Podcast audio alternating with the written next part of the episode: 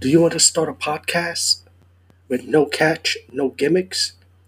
Do you want to monetize your podcast with no catch, no gimmicks? Mo- Monetize to make money, I mean. If you don't know what the term is, Google it, anchor it, no catch, no gimmicks. Everything's free to edit, to start your own podcast, only at anchor.fm. So join now, right now. You will not be disappointed.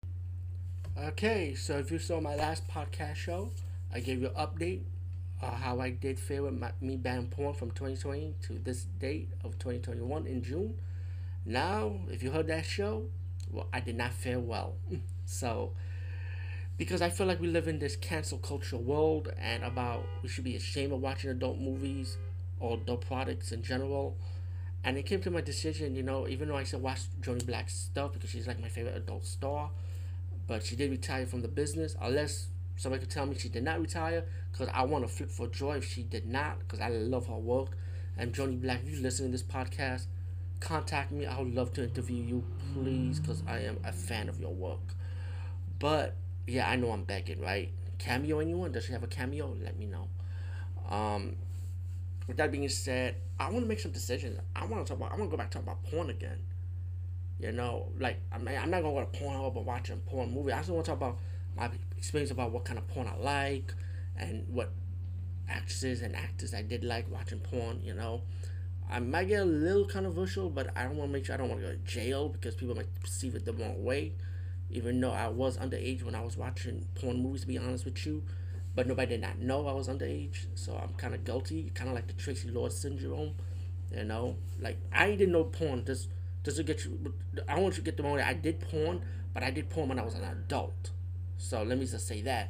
But when I was a kid, I was going to newsstands. I was actually literally going to video stores that actually sell adult materials, and I was actually able to rent adult stuff and buy adult magazines when I was about twelve and up.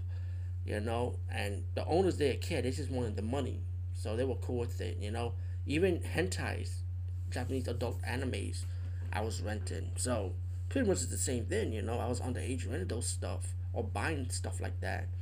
So I was pretty much addicted to porn like at a young age, you know. And my family had, my father had a porn stash. I was able to sneak into his stash and watch it on video cassette, but he did not know though. You know, my family did not know. But um, with that being said, I actually like the cancel culture of watching porn is a stigma now, and I was like, I felt kind of pressure by that too. And people, there's good and bad in everything, and there's some bad people that did took advantage of Pornhub and other media, and those people are bad people. They should be punished. You guys already know what I'm talking about. But that was them, you know, and hopefully justice will be served on what they did. But for people who just like watching legal porn, like legit porn, like people that's like adult of like of age, adult of age, you know, legal age, twenty one and up. Me, I don't go with that eighteen and up shit. I, I feel like eighteen, you still a fucking kid. Fuck that. I'm sorry, eighteen should not be the legal. It should be twenty one and up. And that's my opinion. I think twenty one should be the legal age of doing adult material. Give the people, give a, a male or a female time to think about it before they pursue it. You know. But with that being said, I want to talk about like actors and actors I grew up with. Like I said, the movies I grew up with that I watch and I enjoy. I'm more more for like old school adult movies. I'm more like early '90s. I do watch late '90s stuff though, but but I like the '80s and '70s and '60s adult movies, the golden age era of adult filmmaking.